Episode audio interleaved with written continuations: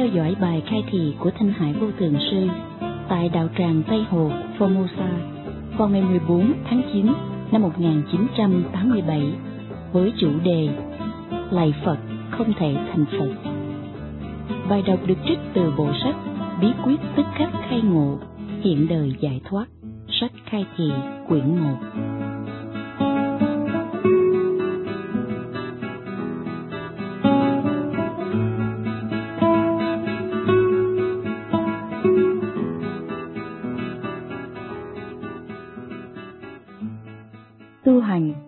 Ra có pháp truyền nhưng sau khi chuyển pháp, quý vị có thể tiếp thụ được không?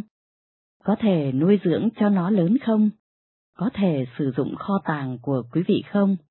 Đó mới thật là vấn đề. Từ xưa, các vị đại sư truyền pháp rất thận trọng, phải quan sát trước, xem xét thử người này có thể tiếp nhận được pháp môn không. Nếu tiếp được, họ mới truyền cho, nếu không sẽ bị đuổi đi. Tuy nhiên đời này được gọi là thời mạt Pháp, cho nên các đại sư có phần dễ dãi, khoan dung hơn, nên bất cứ người nào đến cầu xin, họ cũng đều truyền cho. Riêng tôi nhận thấy điều này, truyền Pháp cho một người không có gì sai cả, người ấy cũng nhận được phước báo. Tuy nhiên, những người không thành tâm thì chịu không nổi, ra ngoài nói điều càng quấy, pháp môn chưa học được gì, đã ra ngoài nói với người khác, bàn luận về pháp môn của tôi, nói pháp môn này là ngoại đạo hay nội đạo, thể nghiệm này có thật không hay là giả? Thật hay giả, chính họ cũng không biết. Các đại sư khác cũng không biết trả lời sao. Mỗi pháp môn có thể nghiệm khác nhau, mỗi đẳng cấp cũng không giống nhau, thể nghiệm của mỗi người cũng khác nhau. Những đại sư chưa khai ngộ, có nói cho họ nghe, họ cũng không hiểu. Còn những người gọi là đại sư đã khai ngộ, bởi vì tu những pháp môn khác, cũng không thể nào giải quyết được vấn đề của những kẻ loạn ngôn này. Thật ra chúng sanh rất khó độ, không phải các vị đại sư không muốn truyền pháp cho chúng sanh, nhưng vì truyền pháp cho họ cũng không có công dụng nhiều, cũng như đem châu báu cho trẻ nhỏ. Chúng sẽ đem châu báu này đánh đổi lấy bánh kẹo thôi. Lúc tôi còn nhỏ, được mẹ cho rất nhiều thứ quý giá. Tôi đem những thứ này bán đi. Trẻ con khi đem vật quý bán thì rất rẻ, rồi lấy tiền để mua bánh kẹo cho các bạn ăn. Đối với tôi, đem thức ăn cho người ta ăn còn tốt hơn là giữ châu báu. Nhưng đối với mẹ của tôi, châu báu rất quan trọng và rất có giá trị. Lúc đó, Âu Lạc đang có chiến tranh, nên giữ một ít để phòng thân, để lỡ khi xảy ra chuyện gì, tìm không được cha mẹ thì đem những vật này bán đi để tự cứu lấy mình. Nhưng lúc ấy tôi chẳng cần chú ý đến điều này, hầu hết những trẻ con khác cũng vậy, nếu cho chúng những thứ quý giá, chúng sẽ đem đi bán và mua bánh kẹo. Tất cả các chúng sanh đều là Phật, nhưng nếu nói cho họ nghe điều này, họ cũng không hiểu. Hầu hết người ta thích đi lại những ông Phật gỗ, cầu Phật vị lai hoặc Phật di lạc hay những vị Phật quá khứ. Phật Thích Ca đã nhập Niết Bàn hơn hai ngàn năm về trước, nhưng chúng sanh vẫn thích cầu khẩn, còn các vị Phật chưa thành, họ cũng thích chờ đợi. Những vị Phật hiện tại thì họ không muốn nghĩ đến. Phật của chính mình họ cũng chẳng muốn tin, cho nên rất là phiền. Bởi vì ngã chấp của chúng sanh rất lớn, học được điều gì cũng ghi lại vào đầu. Nghĩ rằng điều gì mình nghĩ cũng là đúng nhất.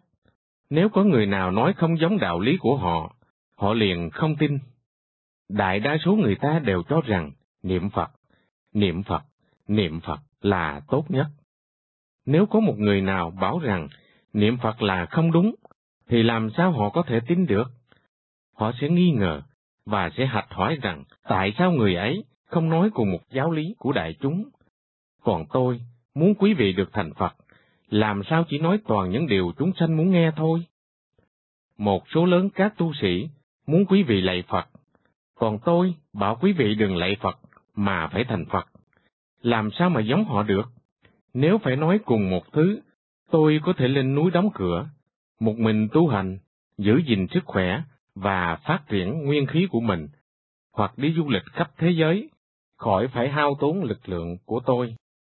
Cổ võ quý vị niệm Phật là lãng phí thời gian của chính tôi và cũng lãng phí thời gian quý giá của chúng sanh. Chúng sanh có được thân người là một điều rất quý báu. Tôi không muốn phí phạm thêm thời giờ của chúng sanh, kêu quý vị đi lại các vị Phật bên ngoài, các vị Phật vị lai, các vị Phật quá khứ. Các vị Phật này có quan hệ gì với chúng ta không?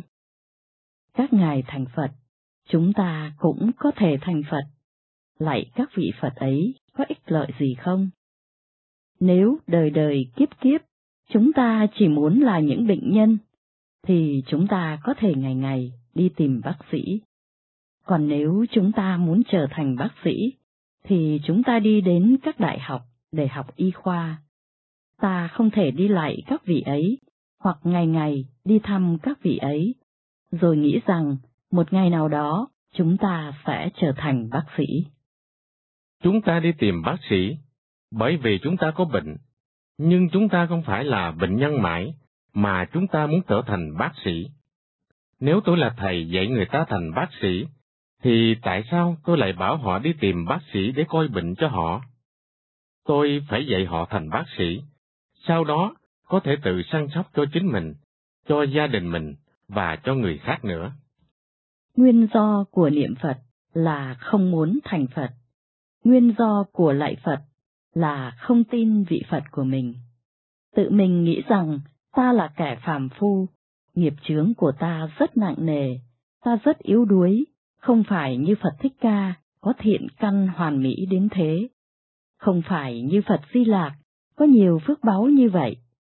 Ta không thể tu hành. Tất cả điều ấy đều do cái ta mà ra. Vậy ta là ai?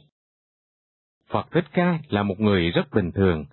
Từ lúc sanh ra cho đến năm 30 tuổi, Ngài chẳng làm gì đặc biệt cả, mà chỉ vui hưởng những lạc thú của thế gian, ăn, uống, nô đùa, vui chơi.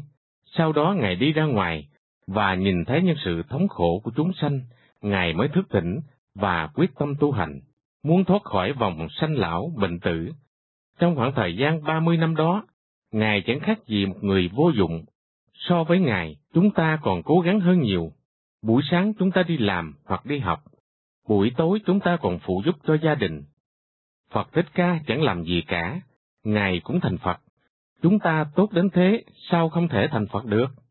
Phật Thích Ca là Phật quá khứ, Ngài cũng không có gì đặc biệt lắm. Bây giờ nói đến các Phật vị lai, Phật Di Lạc, tiếng Phạn gọi là Maria. Ý nói tấm lòng thương, Loving Buddha.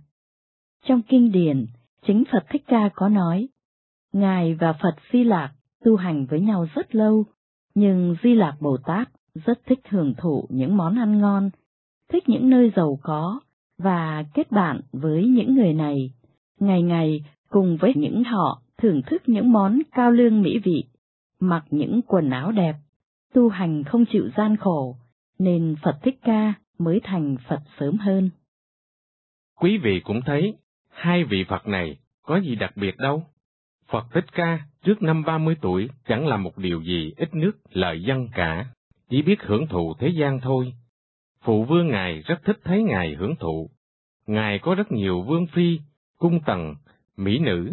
Ngài chẳng làm điều gì tốt cả, chẳng biết bố thí, tỳ giới, cũng chẳng biết ngồi thiền. Giới, định, huệ, Ngài chẳng có gì cả, nhưng rồi cũng thành Phật. Đây là chuyện của Phật Thích Ca.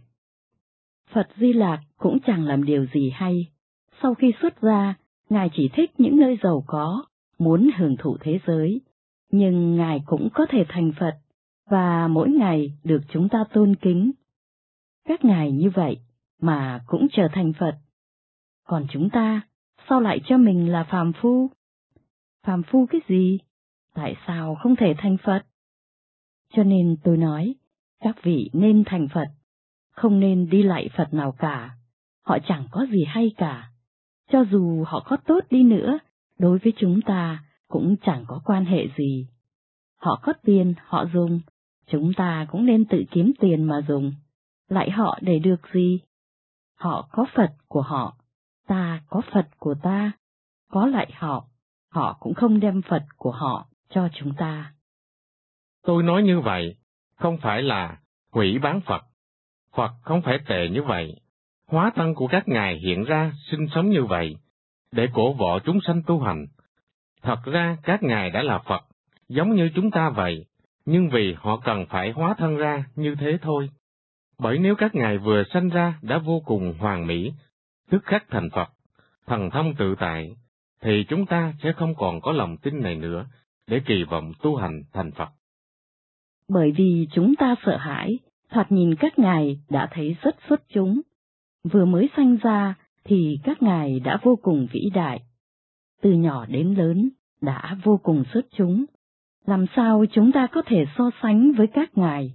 Làm sao thành Phật được? Chướng ngại của chúng ta nhiều quá, cũng không giỏi như họ. Nhưng tôi đã giảng rất rõ ràng, quý vị cần phải thông suốt. Phật Thích Ca cũng không hơn gì chúng ta, Phật Di Lạc cũng không có gì đặc biệt. Các ngài đã thành Phật, đương nhiên chúng ta cũng có thể thành Phật. Vì vậy, tôi không muốn nói điều gì lạ, cũng không muốn nói nhiều điều như ý của đại chúng. Tôi chỉ muốn nói với quý vị nên thành Phật, phải kỳ vọng vào mục đích cao cả này, không nên chỉ khẩn cầu những ước mơ nhỏ bé như Tôi xin lạy Phật để cầu phước báo, lạy Phật để về Tây Phương, Phật giúp cho tôi tu hành. Tự họ lúc tại thế không muốn tu hành. Thử hỏi, đi Tây Phương làm sao tu được? Nơi ấy vô cùng thoải mái, cần gì mà phải tu hành? Nơi thế giới chúng ta đây mới có nhiều đau khổ. Chúng sanh có rất nhiều khổ đau, phiền não. Chính chúng ta cũng có nhiều phiền não, khổ đau. Nếu không phát tâm tu hành, nhìn chúng sanh thống khổ, cũng không động chút từ bi tâm, không muốn cứu độ họ, thì làm sao đến Tây Phương tu hành được? Tôi không thích những pháp môn thấp yếu, làm cho chúng sanh trở nên yếu đuối. Con người là cao quý nhất, so với thiên sứ, phạm thiên càng cao quý hơn, thì tại sao lại kêu người đi lễ bái quỷ thần? Chính mình là Phật Bồ Tát. Nếu không hiểu được đạo lý này, thì nên đi tìm một vị thầy giáo, một vị đại sư hoặc một vị thiện trí thức. Xin họ nói cho ta biết, Phật của ta ở đâu? Hỏi thử các vị ấy có biết không? Nếu họ không biết, thì đi hỏi các vị đại sư khác. Nếu các vị này cũng chưa biết, thì hỏi đến các vị đại sư thứ ba, thứ tư, thứ một trăm. Cho đến một ngày, quý vị gặp được một người bảo rằng Tôi biết Phật tánh của quý vị ở đâu, tôi có thể giúp quý vị tìm ra, mà không phải lễ bái một vị Phật nào. Phật và chúng ta không có gì quan hệ. Nếu một người khổ cực làm việc, họ sẽ kiếm được nhiều tiền, gửi ở ngân hàng, cất một căn nhà đồ sộ. Cho nên chúng ta cũng nên tự đi kiếm tiền, lại Phật để làm gì? Chỉ làm tiêu hao niềm tin của chúng ta. Chúng ta cũng như họ vậy, cũng có mắt, mũi, tai, tay, chân. Chúng ta cũng như họ vậy, cũng có thể kiếm tiền. Không nên ngày ngày đi sùng bái người ấy, mà quên đi chính mình phải kiếm tiền. Không nên đi lại lục những người giàu có. Tự mình đi kiếm Phật tánh của mình, không nên đi lại những vị Phật đã thành. Họ là những người của quá khứ cũng không nên lễ bái các vị Phật hiện tại. Họ chẳng qua là một người hướng đạo. Chúng ta chỉ cầu Pháp thôi, không nên đảnh lễ hoặc sùng bái họ. Phật tánh của chúng ta và của họ hoàn toàn giống nhau. Chỉ có một điều khác biệt là họ đã tìm ra, còn chúng ta thì đang tìm kiếm. Vì vậy chúng ta đến hỏi họ, nhờ họ chỉ cho chúng ta cách tìm ra Phật tánh của chính mình. Chỉ có vậy thôi. Đảnh lễ họ cũng chẳng có ích gì, và cũng không nên đảnh lễ bất cứ ai, ngay cả Phật hiện tại cũng không nên. Vậy tại sao phải đi đảnh lễ các vị Phật đã cách đây hơn hai ngàn năm? Hoặc đợi chờ Phật Di Lặc Giá Lâm? Ngài chưa đến, mà đã lo đảnh lễ Ngài rồi. Tại sao yếu đuối quá vậy? Tại sao không có chút tự tin nào vậy? Cho nên tôi mới nói, tôi không thích những pháp môn làm cho người ta yếu đuối, cũng không thích những pháp môn nhị nguyên, pháp môn phân biệt giữa chúng sanh và Phật. Ta là Phật, Phật là ta, căn nguyên không có gì khác biệt. Nếu chưa biết được lý lẽ này, thì nên tiếp tục tìm, tiếp tục học, nên suy nghĩ, ngồi thiền, bất luận làm điều gì cũng cần phải hiểu rõ rằng ta là Phật. Những pháp môn khác đều là ở bên ngoài, ở ngoài cửa. Nếu như ngày ngày chúng ta chỉ đứng trước cửa mà kêu, thì không sao nào vào được. Tôi không thể nói dối quý vị, cũng không thể nói chuyện hoang đường. Quý vị đã quá lãng phí thời gian để niệm Phật. Quý vị chính là Phật, điều này mới thật là đứng đắn. Tôi không thể kêu quý vị lại bất cứ một vị Phật nào. Các vị Phật ấy đâu có liên hệ gì với chúng ta. Nếu lại Phật mà có được quan hệ với Phật, thì người ta đã lạy rất nhiều Phật rồi. Nhưng sao chúng sanh vẫn còn gặp nhiều thống khổ vậy? Tại sao chúng ta vẫn còn phải luân hồi sanh tử? Khi Phật Thích Ca còn tại thế, có rất nhiều người lại Ngài, nhưng cũng có người rơi xuống địa ngục ngay trước mặt Ngài và sống ở dưới địa ngục ấy. Quý vị đã nghe câu chuyện này chưa? Kinh điển có ghi chép chuyện này. Gặp Đức Phật tại thế mà còn rơi xuống địa ngục, chỉ vì không chịu tu hành. Chúng ta không thể chỉ dựa vào lực lượng của Phật. Ở địa ngục cũng có địa tạng vương Bồ Tát, ngày ngày dạy dỗ chúng sanh nơi địa ngục, mỗi ngày gặp được địa tạng vương Bồ Tát, nhưng vẫn phải ở nơi ấy thọ cực hình. Vậy khi chúng ta lạy các vị Bồ Tát gỗ, thì làm sao đạt giải thoát được? Giả thử, lạy quán thế âm Bồ Tát, niệm quán thế âm Bồ Tát thì các sự thống khổ được tiêu trừ. Nhưng sao vẫn còn nhiều người khổ đau đến thế? Thế giới vẫn còn nhiều hỗn loạn vậy? Bởi vì đó không phải là pháp môn cứu cánh, chỉ là phước báo của trời và người. Phước báo này chỉ trong thoáng chốc, về sau không có nữa. Chúng ta phải tự tu hành, tự thành Phật. Nếu không, sanh, lão, bệnh tử sẽ mãi mãi hiện hữu trong chúng ta, không được giải thoát hoàn toàn, không được thoát ly sanh tử. Nếu chúng ta chỉ cầu Phật, hoặc đảnh lễ mười phương tam thế Phật, hoặc đảnh lễ trước mặt Đức Phật, cũng chẳng có ích lợi gì lắm, vẫn không được sự giải thoát sau cùng. Thậm chí, khi cùng chung sống với Phật, cũng chẳng khá hơn. Tôn giả A Nan ngày ngày ở bên Phật, ở gần Phật nhất, nghe Phật giảng kinh nhiều nhất, mà vẫn không khai ngộ. Đến khi Phật Thích Ca nhập Niết Bàn, không còn ai bảo vệ, săn sóc, nâng niu. A Nan bị Mahakajip đuổi đi, lúc ấy mới nghĩ đến chuyện tu hành và ngồi thiền. Ngài chỉ ngồi thiền một đêm thì được khai ngộ. Lúc trước, Ngài ỷ lại vào Phật, ngày ngày ở bên Phật, không chịu tu hành. Tôn giả A Nan ở gần Phật nhất, thông minh nhất, nhớ và biết nhiều chuyện nhất. Tuy vậy, Ngài vẫn không được Phật Thích Ca truyền y bác để kế nghiệp Ngài. Bởi vì lúc ấy, Ngài chưa đủ lực lượng, chưa đủ khai ngộ, cho nên Đức Phật đã truyền cho Ma Ha Ca Diếp kế tục pháp thống. Vì vậy, quý vị nên nhớ rằng, lạy Phật không có ích lợi nhiều. Ngay cả sống cùng với Phật cũng không thể thành Phật. Huống chi lại một vị Phật gỗ, thì làm sao có ích lợi? Nếu tôi đi đến các chùa chiền và nói những đạo lý này, họ sẽ cho tôi là người ngoại đạo, không được nói những điều như vậy. Vì vậy, không phải ở nơi nào cũng giảng được điều này. Thật ra cũng không nên nói gì, nói ra sẽ tạo thêm phiền hà. Nhưng chân lý và sự thật không thể không nói. Nói ra thì phải nói sự thật, không được dối người, không được lãng phí thời giờ của chúng sanh. Dù cho chúng sanh không tiếp nhận được giáo lý này, đó là một chuyện khác. Đại đa số chúng sanh không chấp nhận sự thật này. Vì vậy khi Phật Thích Ca xuất hiện, cũng không cứu độ được bao nhiêu chúng sanh. Dân số nước Ấn Độ rất đông mà chỉ cứu được mấy vạn người. Khi Chúa Giêsu xuất hiện, chỉ hoàng pháp được hơn ba năm thì bị người ta giết chết.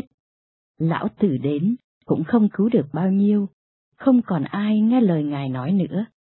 Trước khi bế quan, Ngài đã viết quyền đạo đức kinh. Hình dáng bên ngoài của chúng sanh tuy không giống nhau, nhưng lực lượng nội tại lại tương đồng. Lực lượng này là lực lượng của vũ trụ, một thứ lực lượng vĩnh viễn, hằng hữu. Đó là Phật tánh của chúng ta, bản lai diện mục của chúng ta, lực lượng của tạo hóa, hay cũng được gọi là đạo. Cái đạo vĩnh viễn tồn tại này, nếu chúng ta được câu thông được với nó, nghiệp chướng của chúng ta sẽ được tiêu trừ, và chúng ta sẽ được trở về nguồn cội. Đó là lý do vì sao những người sau khi được thọ tâm ấn, nghiệp chướng đời đời kiếp kiếp đều được tiêu trừ, nghiệp chướng không còn nữa. Ví dụ, cái ly này chỉ có một ít nước, nếu bỏ thuốc độc vào, chúng ta sẽ không uống được. Nếu đem ly nước độc này đổ vô dòng sông lớn, như sông Hằng chẳng hạn, thì một chút thuốc độc này chẳng có tác dụng gì.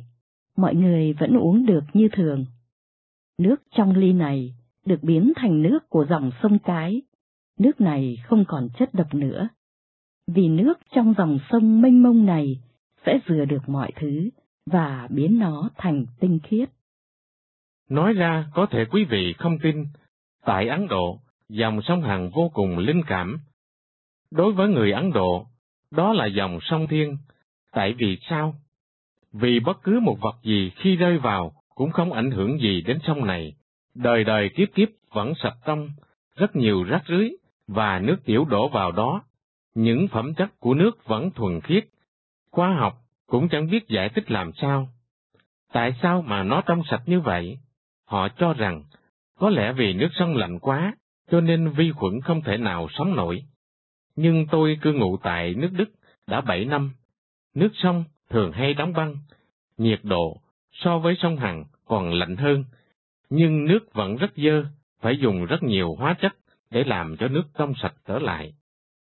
Tôi khi ở Mỹ cũng thấy như vậy, nước cũng rất lạnh, nhưng cũng phải dùng rất nhiều hóa chất để khử trùng và lọc nước, nếu không thì nước không thể nào dùng được. Tôi ngụ tại Anh Quốc, Pháp Quốc, tình trạng cũng giống như vậy. Tại các nước Áo, Ý, Tây Ban Nha, có rất nhiều sông ngòi, có những dòng sông lạnh như cắt da, nhưng vẫn không thể nào sạch như nước của sông Hằng. Nước của sông Hằng mãi mãi là nước sông Hằng. Nếu so với nước của các dòng sông trên thế giới, rất là khác xa nhau. Tôi sẽ nói cho quý vị nghe tại sao không giống. Ấn Độ là thánh địa, bao nhiêu đời kiếp qua có rất nhiều vị tu hành. Các ngài tắm rửa tại dòng sông Hằng này. Tuy thân thể của họ không được sạch sẽ, nhưng lực lượng của họ rất là tinh khiết, rất là vĩ đại, cho nên khi họ tắm giặt, cũng giống như họ đã gia trì vào nước của nơi này. Các vi khuẩn độc không thể sống nổi, cho nên dòng nước ở nơi đây mới mãi mãi trong sạch như vậy. Điều này đích thân tôi đã thể nghiệm. Nếu chúng ta nhìn thấy các vị tu hành, hay những người dân thường tắm giặt ở miền thượng du sông Hằng, chúng ta lại uống nước ở hạ du, thì sẽ cảm thấy rất mất vệ sinh. Nhưng nếu chúng ta đem nước này phân tích bằng những dụng cụ y khoa, quý vị sẽ thấy không có một chút ô uế. Tôi có chú ngụ tại Ấn Độ, nơi đây nhiều kiếp qua đã có rất nhiều vị tu hành rất nổi danh. Hai bên bờ của dòng sông Hằng, mỗi ngày đều có người ngồi thiền trên bãi cát. Nơi đó rất nổi tiếng, Phật Thích Ca đã có đến nơi này, người tu hành nên đến nơi này. Tôi lưu lại đây hai tháng, gần vùng Hạ Lưu. Ở trên khúc Thượng Lưu, có một thôn xóm dành cho những người bệnh phong cùi ở. Dĩ nhiên những đồ phế thải đều đổ vào sông Hằng, tuy nhiên nước vẫn rất trong sạch. Nhưng nghe nói nước ở vùng hạ lưu nhất, phẩm chất không được đáng tin lắm. Người Ấn Độ không phải là người biết giữ vệ sinh. Quốc gia đó không giống như ở Mỹ, có những phòng vệ sinh tân tiến. Các đại tiểu tiện đều đổ ra ngoài.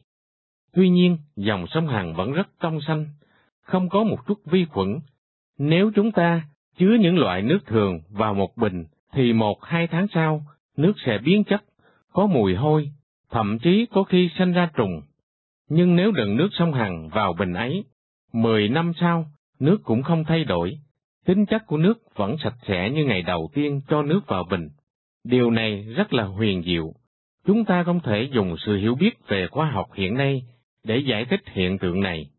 Tôi ngày ngày uống nước ấy, vừa tắm rửa, vừa uống, đến bây giờ vẫn còn sống và cũng chẳng có bệnh hoạn gì. Mới đây, có người đệ tử ép tôi đi khám sức khỏe.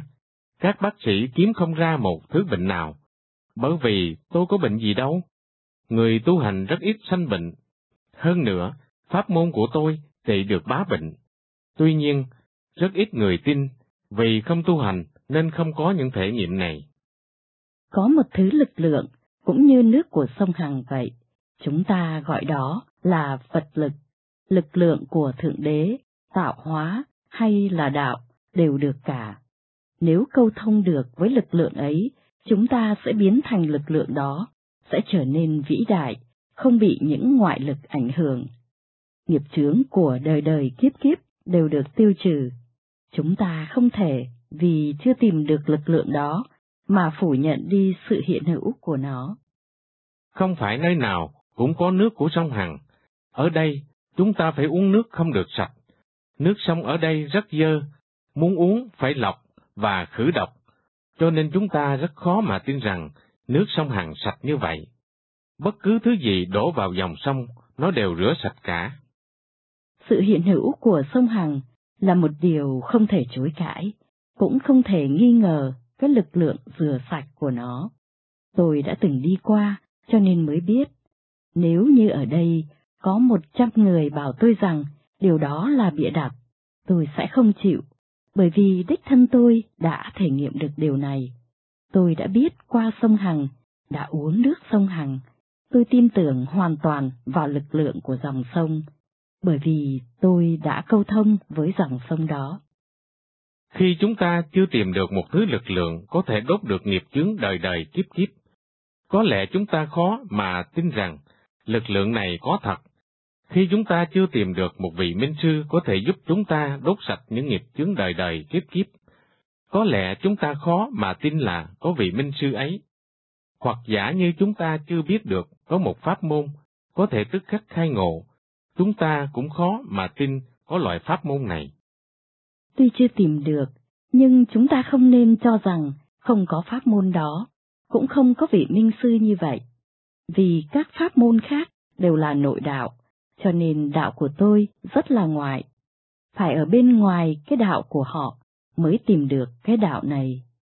Bởi vì nếu đi cùng một đường với họ, ta sẽ đi về đâu? Tôi cũng không biết. Tôi không thích đi con đường nội đạo của họ. Nếu họ cho rằng tôi là ngoại đạo cũng không sao. Tôi đi đường ngoài tương đối rõ ràng hơn.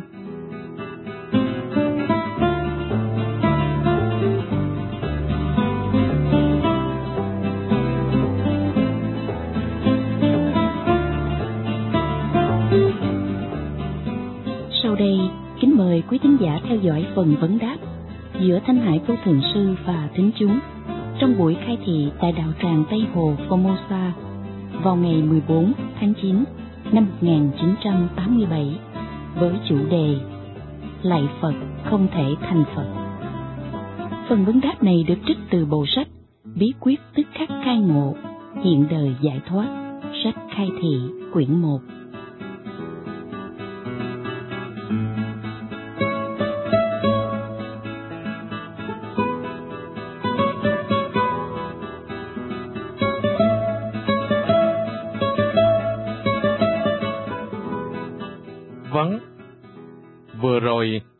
Sư có nói niệm Phật là đem lòng của chúng ta ý dựa vào thân của Phật, mà không dựa vào bản thân của mình.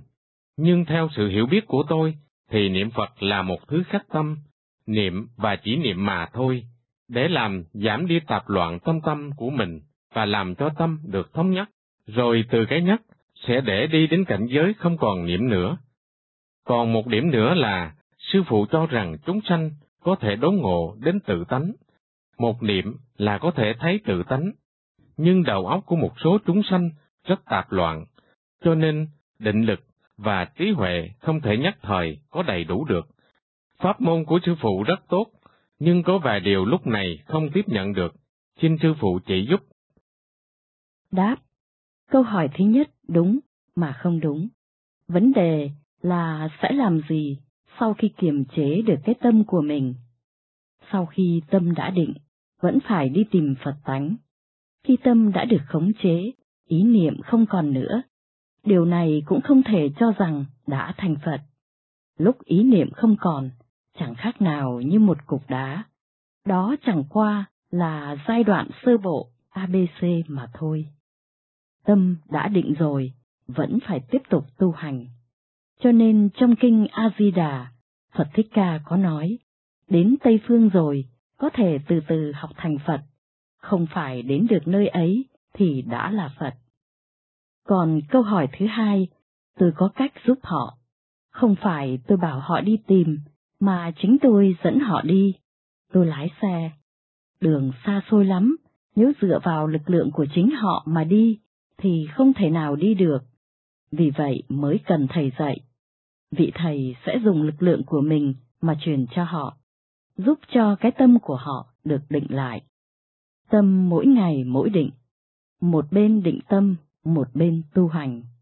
Nếu không có thầy, cũng chỉ là vô dụng mà thôi. Tại sao cần phải có thầy? Pháp môn của tôi không phải chỉ nói lên kiến tánh thành Phật. Kiến tánh đơn giản như vậy sao? Phải dùng lực lượng gì để giúp cho họ ổn định được đầu óc đầy hỗn tạp của họ, rồi phải rửa sạch nghiệp chướng đời đời của họ. Sau đó, họ mới có thể kiến tánh thành Phật được. Lúc này, chỉ cần một khoảnh khắc thì có thể làm được. Làm tất cả cùng một lúc, không phải kéo dài thời gian. Phương pháp ngộ từ từ thì chậm quá. Dùng một cái khăn nhỏ để lau thì chậm lắm, tôi bỏ thẳng vào sông rửa mau hơn. Cho nên trước hết, cần phải có lực lượng của vị thầy trợ giúp. Sau đó họ có thể tự đi một mình, không phải ngày ngày dựa vào lực lượng của tôi. Khi họ đã trưởng thành vững chắc, thì họ có thể tự đi.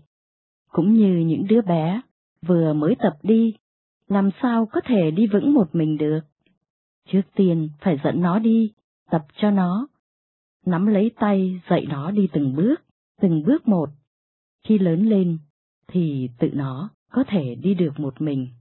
Pháp môn của tôi bao gồm rất nhiều phương diện, vừa rửa sạch nghiệp chướng, vừa định tạp niệm, một bên khai minh trí huệ, một bên giúp cho đệ tử được tiến bộ. Ngày ngày đều chăm sóc đến, không phải dùng thân thể này, mà là dùng hóa thân. Sau khi được tâm ấn, mỗi đệ tử đều có hóa thân của tôi chăm sóc. Coi chúng trưởng thành ra sao, có vấn đề gì, có những nghiệp chướng gì, và ngày ngày giúp chúng khai mở. Chúng sanh không thể nào tự mình đi được, nên cần phải có đại sư chỉ dạy, một đại sư chân chánh. Một minh sư chưa khai ngộ, cũng chẳng giúp đỡ gì được nhiều. Không phải người nào cạo đầu cũng đều là đại sư. Một vị đại sư chân chánh cần phải có hóa thân, có thể dùng hóa thân đi khắp mọi nơi để chăm sóc đệ tử của họ. Nếu không có hóa thân, người ấy không thể chiếu cố được nhiều người. Vấn, Pháp thân mà sư phụ vừa mới nói, trong kinh Phật có ghi rằng, tất cả chúng sanh đều có Pháp thân, báo thân và hóa thân. Những người tu hành chân chánh có thể diện kiến được bản tánh của Pháp thân. Tuy chúng sanh không phải không có Pháp thân, nhưng vì nghiệp lực tối buộc nên không thể tự tại. Có phải thế không? Đáp. Pháp thân có thể biến thành ngàn vạn ức hóa thân. Người có thể dùng hóa thân là Phật. Cho nên mới nói ngàn vạn ức hóa thân Phật Thích Ca.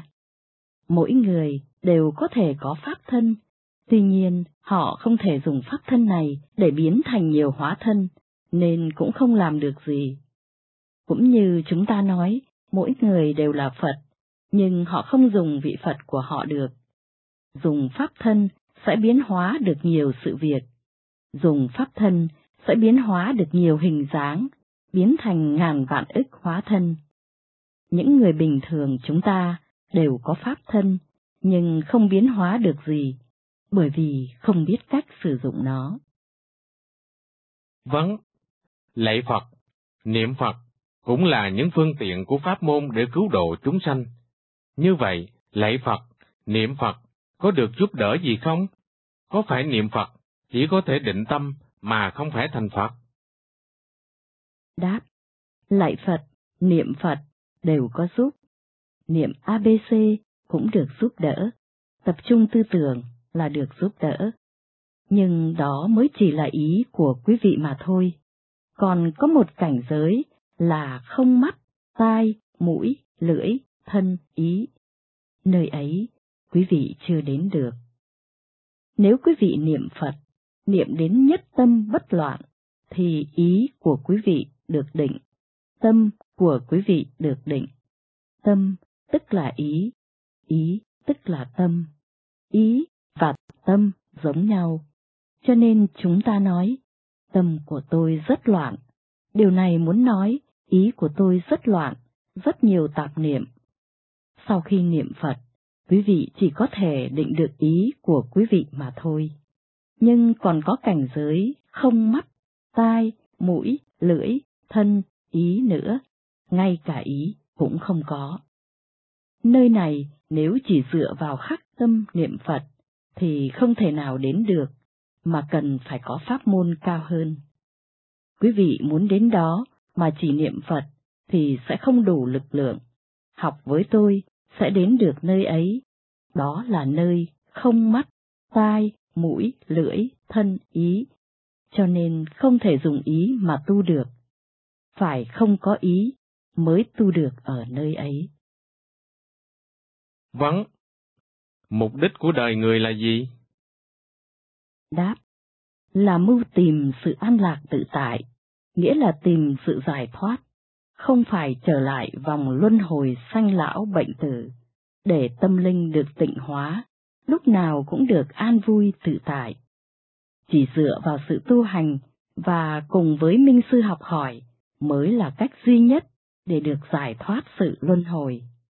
Nếu tự mình tu tập, sẽ không có nguồn năng lực ấy, hoặc không đủ năng lực, sẽ lãng phí rất nhiều thời giờ, cũng vô phương đạt được một thành tựu nào, hoặc nếu có thành tựu, cũng chỉ rất nhỏ. Nếu có được một vị minh sư ở một bên chỉ dạy, hướng dẫn chúng ta trên đường thì mau hơn. Vâng, chúng sanh đang tại thế, đang nhập thế hay xuất thế? Nếu là nhập, thì làm thế nào để khi chúng đụng với những tội ác của thế tục, mà có thể duy trì được sự thanh tịnh của thân mình? Ý của con muốn nói là, nếu ở cùng với sự dơ giấy của thế tục, làm sao có thể giữ gìn được thân mình khỏi bị ô nhiễm? Đáp Ví dụ nói khi trời mưa, chúng ta có áo mưa, nhưng áo mưa này đã bị chuột cắn nơi này một miếng, nơi kia một miếng. Những nơi bị rách sẽ bị nước mưa thấm vào, ngay cả những vật dụng mang theo người cũng bị ướt nữa. Cho nên cả con người chúng ta sẽ bị ướt, có cái áo mưa cũng như không. Khi chúng ta đến thế giới này, có một bộ y phục để bảo hộ chúng ta, nhưng bộ y phục đó đã bị rách rồi. Tôi có thể giúp quý vị vá lại. Vá xong thì dùng được ngay, về sau có đi đến nơi nào cũng không bị ô nhiễm nữa. Không phải là phải đi lên núi thì thân thể mới được khỏe mạnh, hoặc đóng cửa lại, một thân một mình mới tu hành được. Những tình huống như vậy chỉ trợ giúp một ít thôi, làm giảm đi ít nhiều phiền não, vì khi ta đang ngồi thiền thì điện thoại reo, trẻ con làm ồn, mới nhập định thì có người đến làm phiền, trở ngại tương đối nhiều. Tuy nhiên, không phải vì vậy mà lên núi mới tu được. Chỉ cần có một nơi thanh tịnh ở trong nhà, thì cũng có thể tu hành được, cũng có thể trở thành một người trong sạch, vì trong lúc chuyển tâm ấn, tôi sẽ giúp vá áo mưa lại cho quý vị. Cho nên người đã được thọ pháp có thể tiếp thu được những lực lượng của tôi, được sự bảo trợ của tôi. Vâng, nếu là xuất thế, tự tu thành Phật, làm thế nào để cứu chúng sanh ra khỏi tội ác? Đáp, điều này hãy đợi đến khi thành Phật thì tự nhiên sẽ biết được. Cũng như một cô gái khi chưa lập gia đình, lúc chưa có con thì rất lo lắng, có thể sẽ hỏi mẹ mình, sanh con làm sao, nuôi con như thế nào. Nhưng khi kết hôn rồi, tự nhiên sanh ra con cái, tự nhiên biết cách nuôi con, đó là những việc rất tự nhiên, không cần phải ai dạy dỗ, cũng có thể biết được.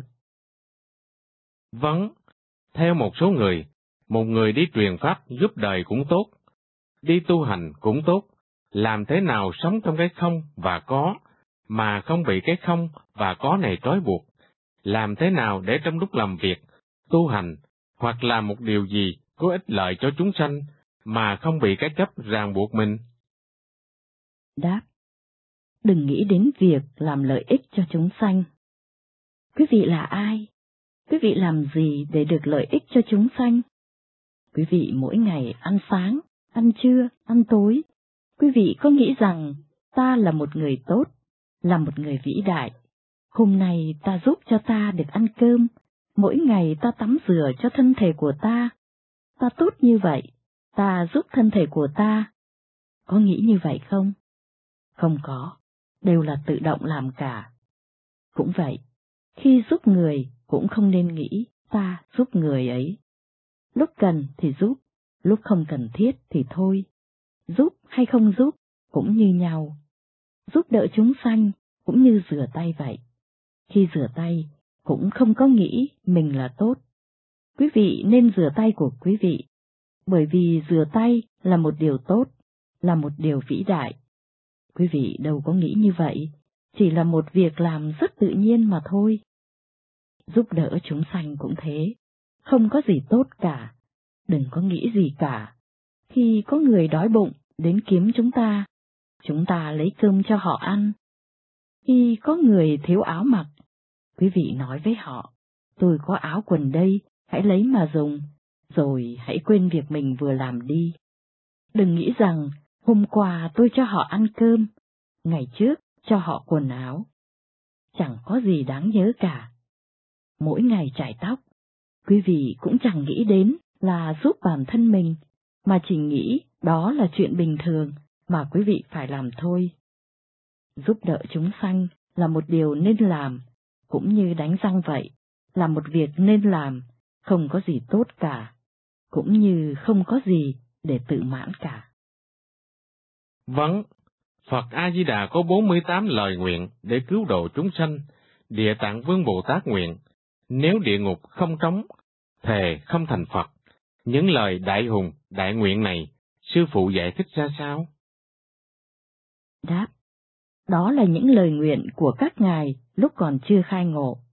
Đến khi các ngài đã khai ngộ thành Phật, các ngài không có nghĩ đến lời nguyện đó nữa. Các ngài cứu độ chúng sanh rất tự nhiên. Một đứa bé, khi mẹ nó gọi nó đến ăn cơm, nó cho là đúng. Nó phải ăn cơm, bởi vì mẹ nó nói nó nên ăn cơm, nếu không ăn cơm, nó sẽ không lớn. Đến khi đứa bé trưởng thành, nó tự tìm cơm lấy, nó không nghĩ gì cả. Khi đói bụng, thì ăn cơm thế thôi. Địa tạng vương Bồ Tát lúc chưa thành Bồ Tát, Ngài chưa thông rõ nên mới phát nguyện cứu độ chúng sanh. Còn có cái ta trong lúc phát nguyện cứu độ chúng sanh. Khi Ngài thành Phật, thành Bồ Tát rồi, mọi việc đều rất tự nhiên. Ngài không nghĩ rằng Ngài là Bồ Tát. Ngài đã phát những lời nguyện như vậy. Trong kinh Kim Cang có nói, nếu một vị Phật hay Bồ Tát nghĩ rằng họ là Phật, là Bồ Tát, thì đó không đúng là Phật, cũng không phải là Bồ Tát. Không có chuyện gì phải nghĩ ngợi cả. Mệt thì ngủ, đói thì ăn, cần làm điều gì thì làm điều ấy. Đó là những điều rất tự nhiên mà thôi. Vâng, hình thái của trí huệ là không tánh, hữu tánh. Các vị đại Bồ Tát hay Phật tổ, trí huệ của các ngài trước sau bất ly cái không tánh, nhưng vì tùy duyên để cứu độ chúng sanh, các ngài đã dùng bản tánh trí huệ để phá vỡ cái bản tánh từ không, rồi từ đó có thể phân biệt được giả tướng, cái tướng thiên biến vạn hóa. Ý con muốn nói là trí huệ của Phật không nghiêng về không, cũng không nghiêng về có. Đáp. Tôi hiểu ý của quý vị. Phật không nghĩ đến những điều phức tạp như vậy. Phật mệt thì đi ngủ, đói thì ăn cơm. Phật cũng giống như một tấm gương. Chúng sanh như thế nào thì Phật phản ảnh ra như vậy. Phật không có nghĩ gì cả, thật vậy. Thật ra Phật cũng như chúng sanh, không có gì khác cả. Phật có được đại lực lượng, nhưng Phật cũng không nghĩ rằng Ngài là đại lực lượng. Tuy nhiên, khi chúng sanh cần đến, có thể sử dụng đại lực lượng của Ngài. Tôi có thể nói trắng ra cho quý vị hay, Phật chẳng nghĩ gì cả. Cũng như mặt trời, nó không nghĩ rằng nó thật là vĩ đại. Mỗi ngày chiếu rọi đến chúng sanh, để vạn vật có thể sinh trưởng. Vì được tiếp xúc với mặt trời, hoa lá có thể trổ bông. Nhờ có mặt trời, chúng ta được tăng trưởng, trẻ em được khỏe mạnh. Sinh tố d từ mặt trời mà ra, không có sinh tố này, chúng ta không thể trưởng thành, thịt da chúng ta sẽ bị hư hoại. Tất cả sự sống của vạn vật đều nhờ ánh mặt trời, nhưng mặt trời không nghĩ gì cả. Các bậc vĩ nhân, họ không nghĩ rằng họ là vĩ đại. Trí huệ của Phật rất cao, nhưng Ngài không nghĩ rằng Ngài có trí huệ cao. Nếu trong khoảnh khắc nào đó, Ngài có ý niệm là Ngài có trí huệ cao, ngay lập tức Ngài biến thành kẻ phàm phu. Nhưng Phật chưa bao giờ nghĩ như vậy. Ví dụ về đồ đệ của tôi, vì cần phải dùng ngôn ngữ để diễn đạt, cho nên mới gọi là đồ đệ của tôi. Không nên chấp cứ trên danh xưng ấy, mà hỏi rằng tại sao Ngài có đồ đệ. Tôi thật ra vốn không có đồ đệ, tuy nhiên cũng có lúc cần dùng ngôn ngữ để diễn đạt như vậy. Ví dụ như các đồ đệ của tôi, họ nhìn thấy được hóa thân của tôi, thấy tôi dùng hóa thân của tôi chỉ dạy họ, giúp đỡ họ, cho nên các đệ tử mới đến nói với tôi. Con bây giờ được biết sư phụ là Phật rồi. Còn có những người nhìn thấy hóa thân của tôi là Quán Thế Âm Bồ Tát thì nói, Sư phụ, con biết Ngài là hóa thân của Quán Thế Âm Bồ Tát. Có một đứa bé ngày hôm qua đến hỏi tôi, Sư phụ, con biết Ngài là hóa thân của Đại Thế Chí Bồ Tát, có phải vậy không? Những hình ảnh họ thấy không giống nhau, bởi vì đẳng cấp của họ khác nhau, nên lực lượng nhìn thấy hóa thân của tôi mới khác biệt. Sử dụng lực lượng của tôi cũng không tương đồng. Đối với những lời nói đó của họ, mọi sự việc đều khác nhau cả. Nhưng tôi không phải là Đại Thế Chí Bồ Tát, cũng không phải là Quán Thế Âm Bồ Tát, và cũng không phải là Phật Thích Ca. Tôi không nghĩ tôi là hóa thân của Đại Thế Chí Bồ Tát, và cũng không nghĩ là hóa thân của Quán Thế Âm Bồ Tát. Tôi chưa bao giờ nghĩ như vậy cả. Tôi độ chúng sanh vì sự cần thiết của chúng sanh. Tôi phản ảnh ra như vậy thôi. Mặt trời chỉ có một cái, nhưng lực lượng thật bao la, chúng sanh dùng mãi không hết. Cỏ cây nhờ lực lượng của mặt trời mà trưởng thành. Có người dùng lực lượng của mặt trời làm ra năng lượng. Có người dùng lực lượng của mặt trời để nấu cơm. Ở Ấn Độ, tôi dùng nó để nấu cơm, luộc rau, nấu khoai, nhưng mặt trời đã không nghĩ rằng nó đã giúp tôi nấu cơm, nấu khoai. Tôi cần làm gì, thì tôi dùng nó vào việc ấy, vì lực lượng của mặt trời là vô lượng và vô biên, cho nên chúng ta dùng vào việc gì cũng được. Người thì dùng để nấu cơm, kẻ dùng để nấu rau, có người dùng để trị bệnh da, người thì dùng để trồng rau, không có mặt trời, rau cải không lớn được. Lực lượng của Phật hay lực lượng của tôi cũng như vậy. Các ngài vốn chẳng nghĩ đến là họ có những lực lượng lớn như vậy, nhưng quý vị muốn dùng vào việc gì đều có thể lấy mà dùng. Đó là lực lượng của Phật. Phật là vô hình, vô tướng, vô lượng, vô biên. Ví dụ một xưởng phát điện, xưởng này không phải là điện, nhưng điện là từ nơi ấy phát ra, nơi ấy có rất nhiều điện lực. Nếu chúng ta nối dây điện vào nơi ấy, chúng ta muốn làm điều gì cũng được. Có người dùng làm sáng bóng đèn, có người dùng làm sáng Phật đường, có người dùng để nấu cơm. Nhưng điện không có nghĩ nó giúp cho người này nấu cơm, giúp cho người kia mở máy quạt, giúp cho người nọ tiếp thông điện thoại. Phật cũng như thế, Phật không phải là Phật Thích Ca, Phật không phải là Thanh Hải Vô Thượng Sư, Phật không phải là A-di-đà. Phật là vô hình, vô tướng, vô lượng, vô biên. Chúng ta muốn dùng thứ gì, Ngài cho chúng ta thứ đó. Tuy nhiên cũng giống như điện, cần phải thông qua một vật mới có thể bắt được nguồn điện. Chúng ta không thể tự mình đi sờ điện, thấy được điện, mà chỉ dùng được mà thôi. Cho nên chúng ta không thể trực tiếp sử dụng lực lượng của Phật, cần phải thông qua một thân thể, dùng thân thể này lấy điện ra cho quý vị dùng, lấy lực lượng cho quý vị dùng. Vì vậy, Phật Thích Ca cần phải ra đời, cần phải có hóa thân của Quán Thế Âm Bồ Tát, của Lục Tổ Huệ Năng, của Bồ Đề Đạt Ma, của Bách Trượng Đại Sư, vân vân, đến thế giới này, giúp đỡ và dạy dỗ chúng sanh.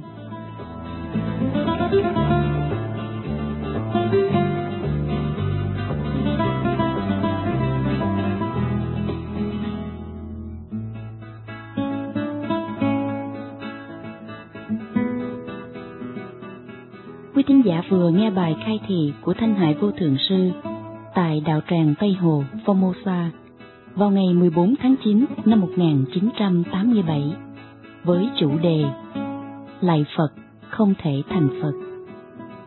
Bài đọc được trích từ bộ sách Bí quyết tức khắc khai ngộ, hiện đời giải thoát, sách khai thị, quyển 1.